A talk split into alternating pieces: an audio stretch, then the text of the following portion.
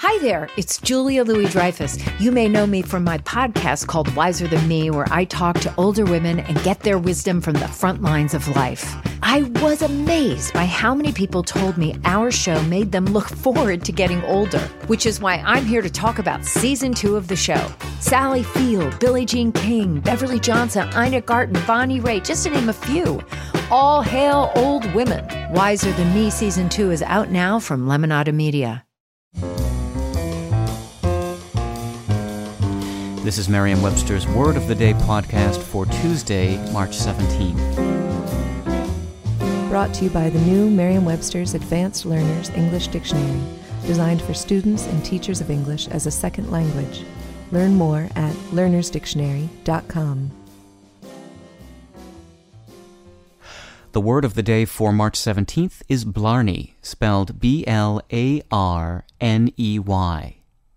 Blarney is a noun that means skillful flattery or blandishment. It can also mean nonsense or humbug. Here's the word used in a sentence. The woman at the bar laughingly asked Steve if anyone ever fell for that line of Blarney. The village of Blarney in County Cork, Ireland, is home to Blarney Castle, and in the southern wall of that edifice lies the famous Blarney Stone, Legend has it that anyone who kisses the Blarney Stone will gain the gift of skillful flattery, but that gift must be attained at the price of some limber maneuvering. You have to lie down and hang your head over a precipice to reach and kiss the stone.